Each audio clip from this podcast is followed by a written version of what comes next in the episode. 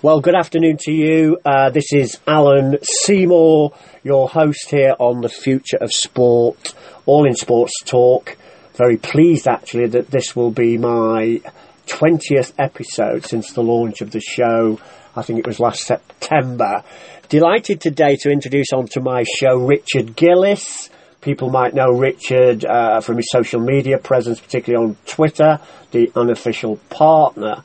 I'd like to begin, if I can, Richard, just tell us a little bit about why you use social media in such a way and what presence do you think you have on social media, using it in the context of your interest in sport? Sure. And thanks for having me on your 20th show. The Unofficial Partner came about. So I'm a journalist, and I used to edit Sport Business magazine, and we're going back now quite a long time. I noticed in the yesterday that Sport Business has just been bought for $16 million. Correct. So I was an editor. I edited the magazine in the early 2000s, and I was. From there, I went freelance in about 2004, I think, and I went to Ireland, worked for the Irish Times. All of which is context, because actually what happened is that the 4 years I spent at Sport Business were very good in terms of, one, getting to understand this peculiar industry, and it's sometimes not straightforward, and it can be confusing, and getting more so. And the other bit is that, it was a very good place to build a very decent contact base.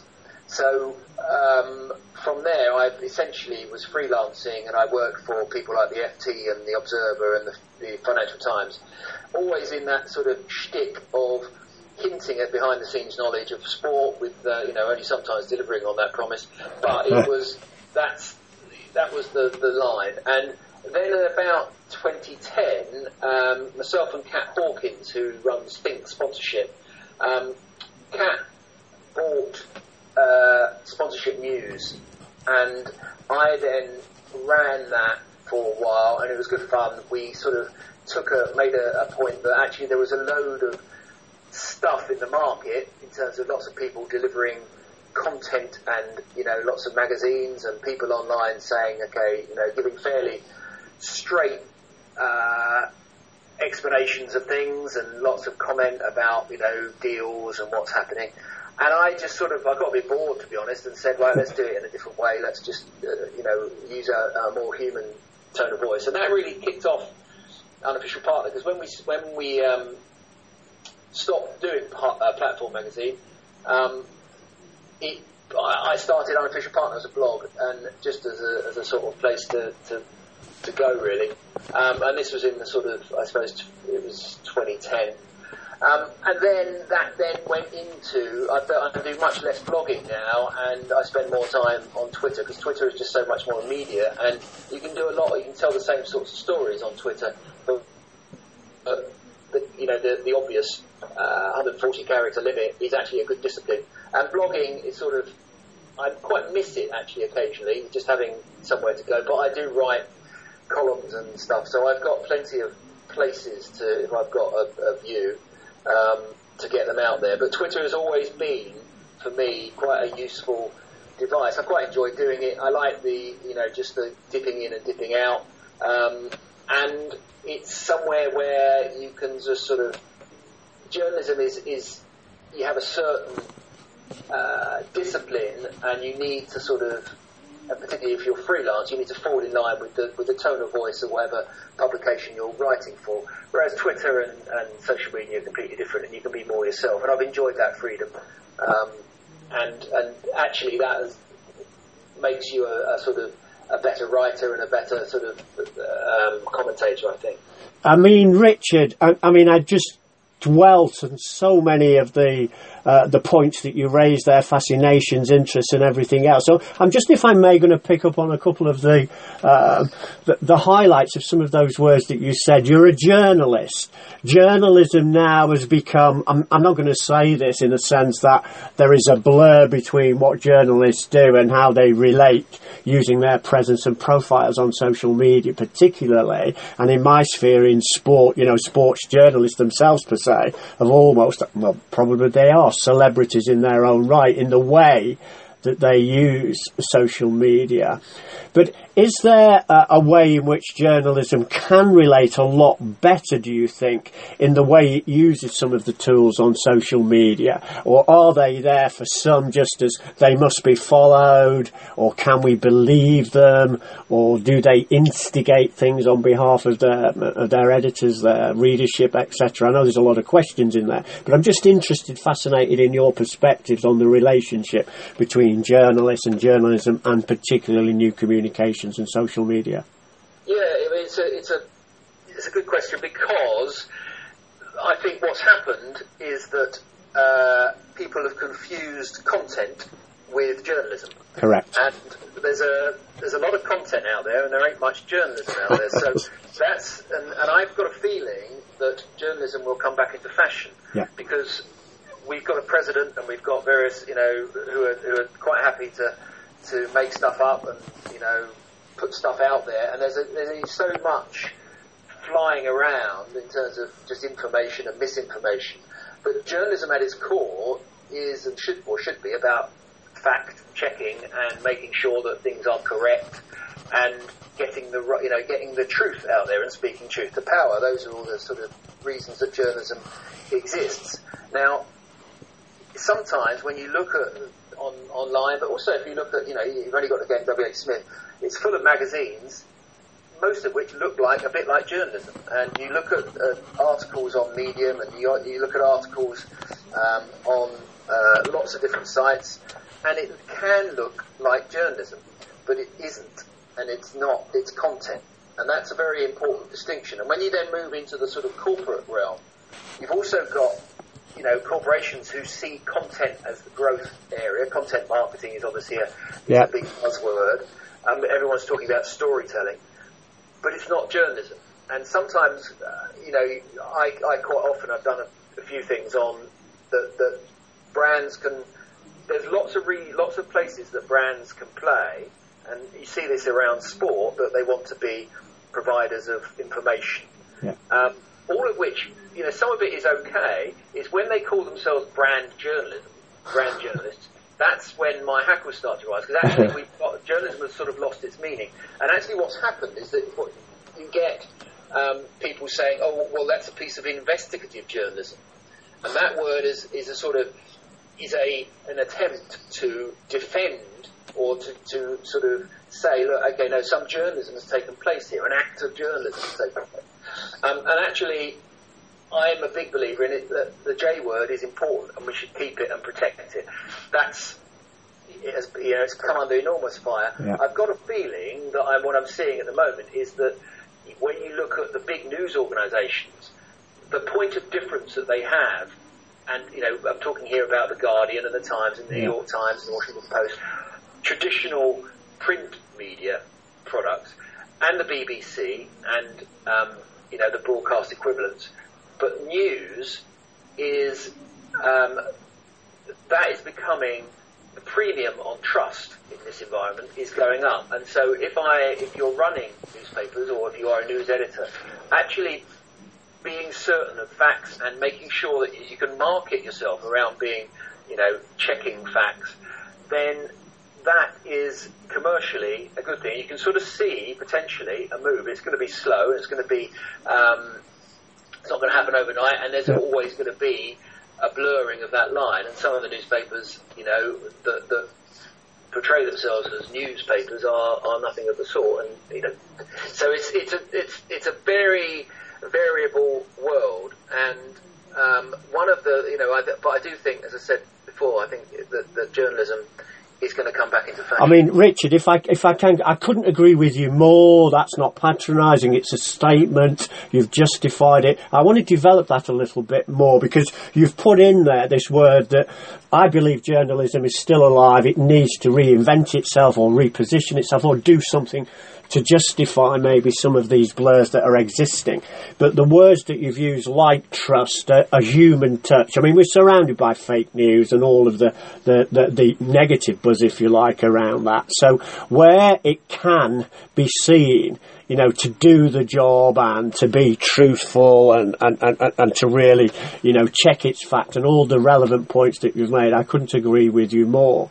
If we develop this further and commercially, because obviously of the context of my Future of Sport show and relevance to sport, I think here this human touch, this importance of relevancy, and this, you know, you've used the phrase point of difference.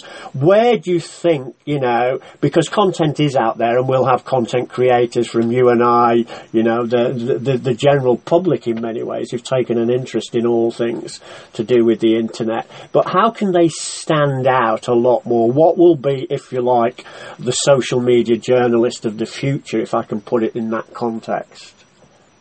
Well, I mean, the sort of, there are two things running in parallel. One is journalism is dying. Right. The parallel story is that it's never been better, and never been a better time to be a journalist. Okay. So you've got these two sort of stories that are running next to each other, which the positive story is that the tools of social media are extraordinarily powerful if you want to do journalism. Yeah.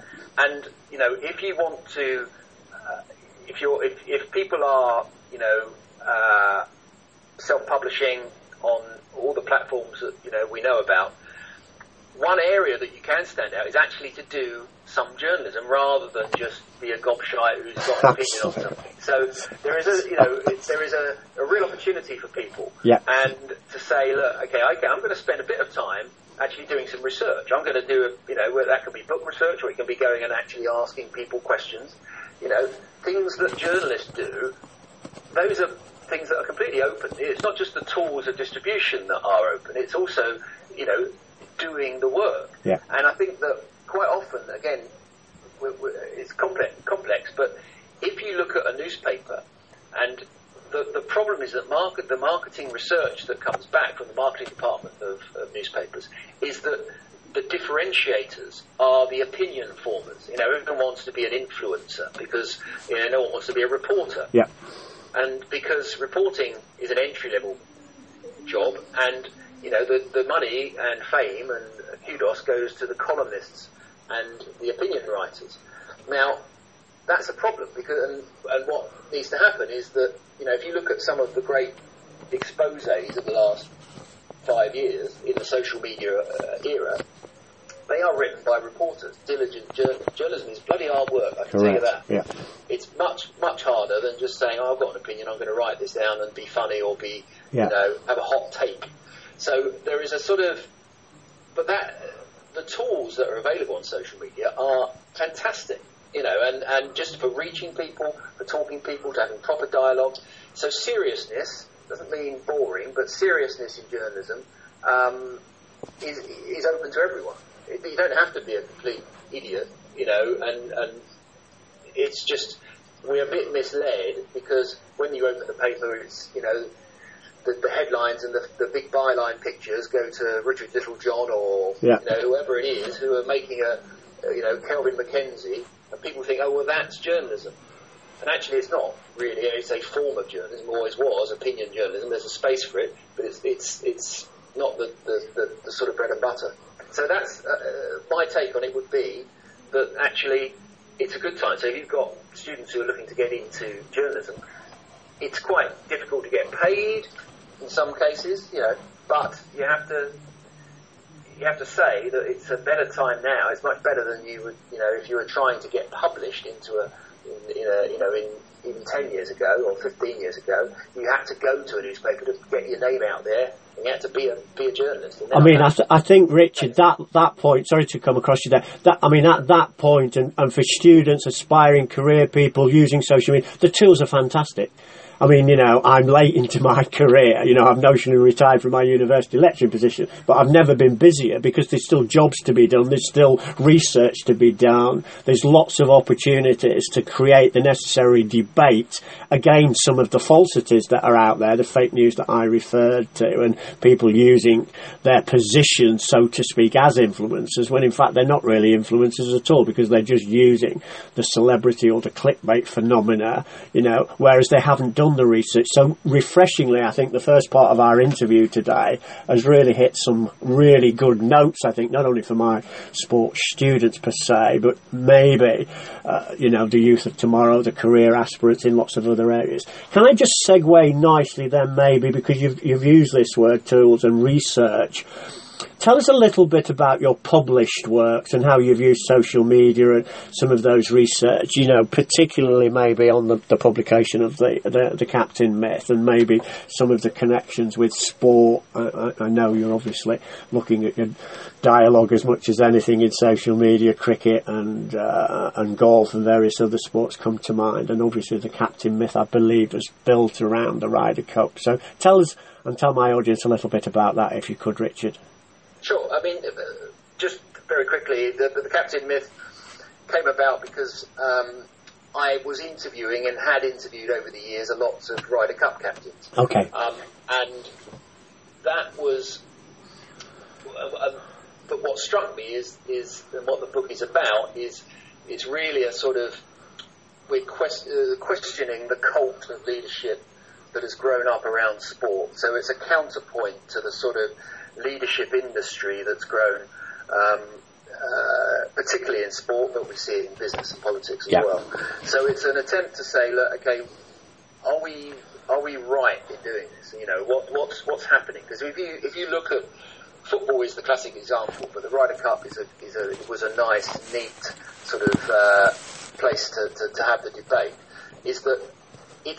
Leadership has become the lens through which we watch sport, and we were again looking at journalists. That's how we report sport. Is that if you read the papers, you'd struggle. Sometimes you struggle to you see a player's name. It's about Mourinho, it's about Wenger and Ferguson and Klopp. So, and the problem with all this is that sport is fantastically good at amplifying messages. It's and that's what sports marketing is, and that's why it's successful and has outgrown lots of other marketing disciplines, is that actually it takes sometimes quite dry subject and puts them in front of the mainstream audience, and normalises them in a way that you would struggle to do otherwise. Things like leadership strategy, management style, these were sort of dusty back ends of business books, and actually football and sport in general has put them on, given them a much higher profile. And so, that was interesting to me. And I just think the nature of my book is to actually say, well, yeah, but I'm not sure we're getting this right. And so the book starts with, we look at the Ryder Cup. And the Ryder Cup, you have two types of captain. So the Ryder Cup captain is in charge of the two teams, one of the teams, America versus Europe, obviously. And if you win, you're a good captain. If you lose, you're a bad captain. Yeah. And that dichotomy runs through the way in which we talk about leadership. And actually what we're doing is we're post-rationalising, and we're making all sorts of statements about... So if you win a football match, or if you win the Ryder Cup, or if you are in charge when success happens in a business, we will make stories up that support that evidence. The only evidence we've got is that you won. Correct. So when you win, your methods and your strategy are explored and publicised and taken to be the good strategy, or this is how you should run teams. And if you lose, then you're an idiot, and everything you've done is tarred with your idiot brush.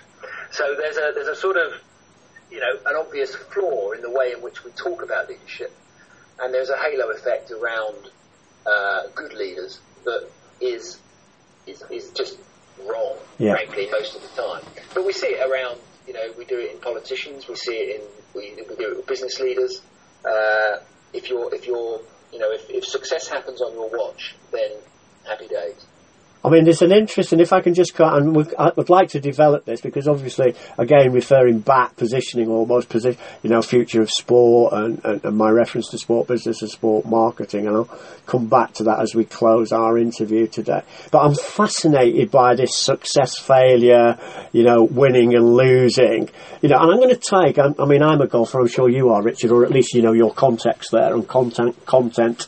I'm not a very good one. Okay, well, that's actually interesting. That's going to be my point here, because let's take two Ryder Cup captains, Paul McGinley and Nick Faldo. McGinley, maybe some might say, you know, over-egged the strategy, all the research and everything else, but won. Nick Faldo lost.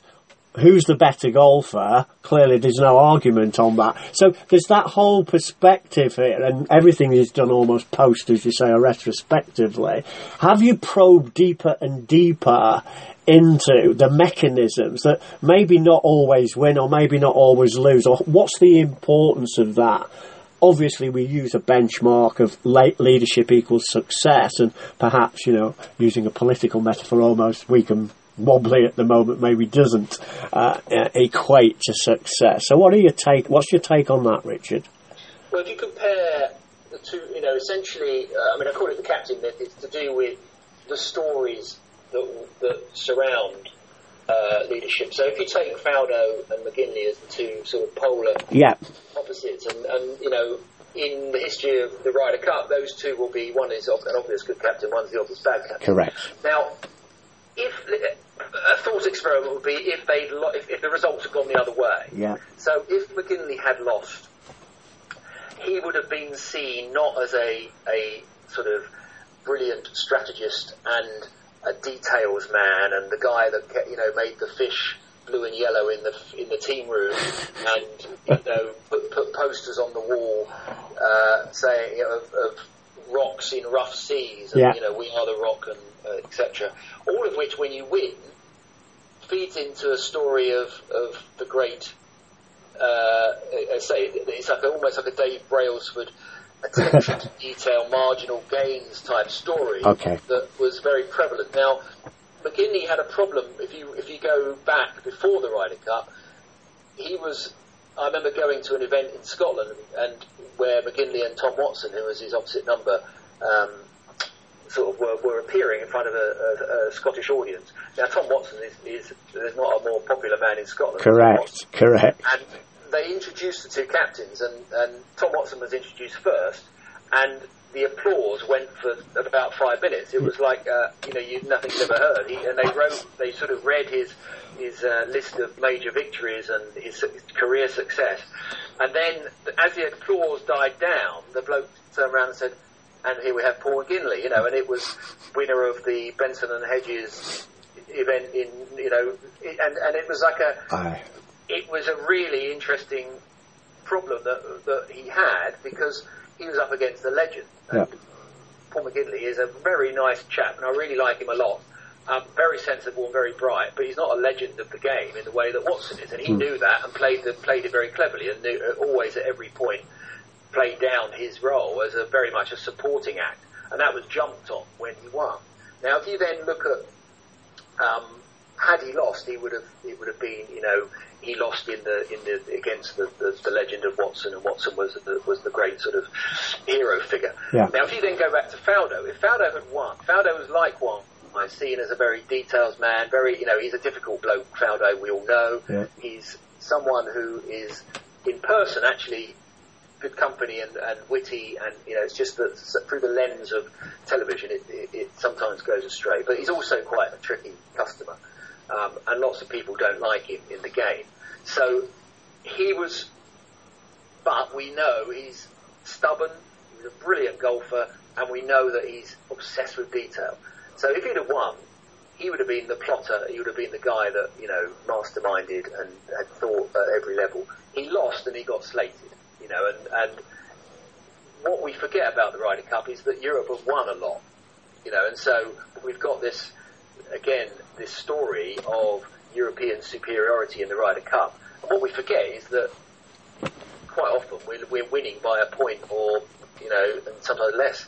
So you've got a very misleading evidence base, and Faldo was always going to cop it if he lost, but that had nothing much to do with how he went about the job. People were very critical of him, and the players came out and were very critical of him. But if they'd have won, you know, they'd have found stories that supported the success. So, you know, it's and that's, I think, a universal trait that we have Yeah, I mean, Richard, if again, sorry to come across, I'm just fascinated because obviously we could talk for a long, long time here, and sadly we're going to run out of time in the next 5 minutes or so. But the importance of detail, because interestingly, in both these, whether they're polar apart as you suggest, or you know, one's right, one's wrong, whatever measurement we use, attention to detail was part. You know, it permeated through both of these guys. So. Maybe in social media perspectives, maybe going back to what journalists need to do and all the things that we've probably touched upon today, we talk a lot, in particular sport at the moment, about the importance of analytics. And I'm writing a textbook at the moment, and I'm concentrating on that area in some contexts. And I'm talking to Wimbledon at the moment, and Wimbledon have been fascinating, and tennis as the sport, in using social media, fan engagement, apps and so on. But their attention to detail and the importance of analytics has come about as well, not only by that recognition of the audiences that they need to reach, but because of the connections that IBM have put in there and the development of technology. How do you see this? Or how is it has affected some of the work that you've done, Richard, if you can say a few words on that? Yeah, so the trend towards things like data storytelling is interesting, and so it's an easy term to use. It's very hard to do. So you've got as you say, you've got this group of sports science and data and analytics. Again, enormously powerful, and in the right hands, illuminating. Correct. You know, it can be genuinely illuminating. Yeah. It can really just shine a light on something that you hadn't thought about before, or it just offers a counterintuitive view when done well. The problem with data is doing it well, because there's so much of it, and it's the ability to create information has created its own communications problem, and so. One of the issues is misreading the information that you've got. So in the rush to present data in a way that is, at the front end when you're looking at it from a media perspective, and I agree, Wimbledon have done some really lovely stuff, and IBM have done some really nice things. I have no idea whether to believe it or not all the time, but it looks fantastic. Yeah. I've got, I look at player data in football and in every sport, and I think, blimey, that's an answer. That's great. That's fantastic. And but again, I'm not sure whether it's true or not. It's just an interpretation of the information. But I mean, what it also suggests as well, Richard, is that the importance of presentation and the this word that we often talk about, having a presence, and the perceptions that people out there. Because I'm not a data man per se, but I know what a great PR or sport marketing or fan engagement job Wimbledon are doing with these connections. So maybe the relevance and maybe the importance of attachments to that, and the way you present this outside, internally, externally, if you like, is very important, yes? Yeah, absolutely. But then, marketing and journalism are different. Marketing and facts are different. Marketing is about selecting the data that is favourable to you and presenting that. And the danger is that, you do just that you select information that is favourable, and you're not presenting a balanced view. We can all go through a mass of data and pick out the bits that we like, or the bits that show a bad light, and that is really hard for the better the front end becomes, more easy and elegant we are in terms of getting information presented to us, then the harder it is actually to get to the real story. I mean, Richard, we couldn't have timed this better, as I said earlier a few moments ago. We're sadly running out of time. But I'm going to go right back to the beginning, because almost that comment you've just made, marketing and journalism, and maybe where does business sit in the relationship between both of these considerations. You talked about your early days, your start days in many ways for the subject or content of this interview with Sport Business, and as one of the best publishing houses. I mean, I know Phil Savage very well. I've been to a couple of the conferences that Kevin Roberts hosted a few years back now. What do you think that you learned most from your time at Sport Business and what you're doing now? And maybe what advice from that would you give to people starting off in a career of all the touch points that we've commented on today? And maybe just as a final comment, where next for Richard Gillis, the Unofficial Partner? Maybe just a couple of summary commentaries on that, if you could, Richard. Sure. So things I learned from Sport Business. One, Kevin Roberts is a very dear friend of mine. He taught me that lunch doesn't necessarily have to involve food. That was a big lesson for me. And secondly, I was a teacher when I left university. Me too, Richard. Me too. How coincidental is that? Maybe relevant. Yeah, go on. Yeah, well, I got a job working for Channel 4 Cricket before Sport Business, and I was very naive in terms of what journalism was. And with the 4 years of Sport Business, I was I sort of produced the magazine, I sub-edited it, I wrote features, I did lots of things. It was almost like going back to university.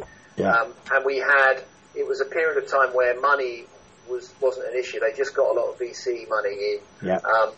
And it was a fantastic time. I got enormous amounts of affection for my time there and made lots of friends, but I also made lots of contacts, and I sort of got an understanding of the industry from a perspective, and talked to lots and lots and lots of people over a very intense period of time. So it was great from that perspective, and it set me up. I mean, basically the career that I've had since then, I owe to Kevin and the guys in Sport Business, because they were great. In terms of going forward, I find myself a lot. I'm not doing much journalism anymore. I'm writing books, but I'm also I do a lot of consulting for brands and rights holders and agencies. So that sort of feels like the future. A balance between that sort of more commercial-minded work, but keeping my hand into in the writing. And I think Unofficial Partner and the Twitter thing is actually quite a nice bridge between the two. Yeah, making those connections. The development and storytelling and all the other things that you've brought into the equation today. We have lots of synergies. Couldn't agree with more of the comments that you've made. Thanks very much for the interview today, Richard. It's been a real pleasure, and I'm sure my audience will equally endorse that comment. You take care, and we'll speak again, no doubt, very soon, Richard. Thanks very much, Alan. I really enjoyed it. Cheers. Bye-bye.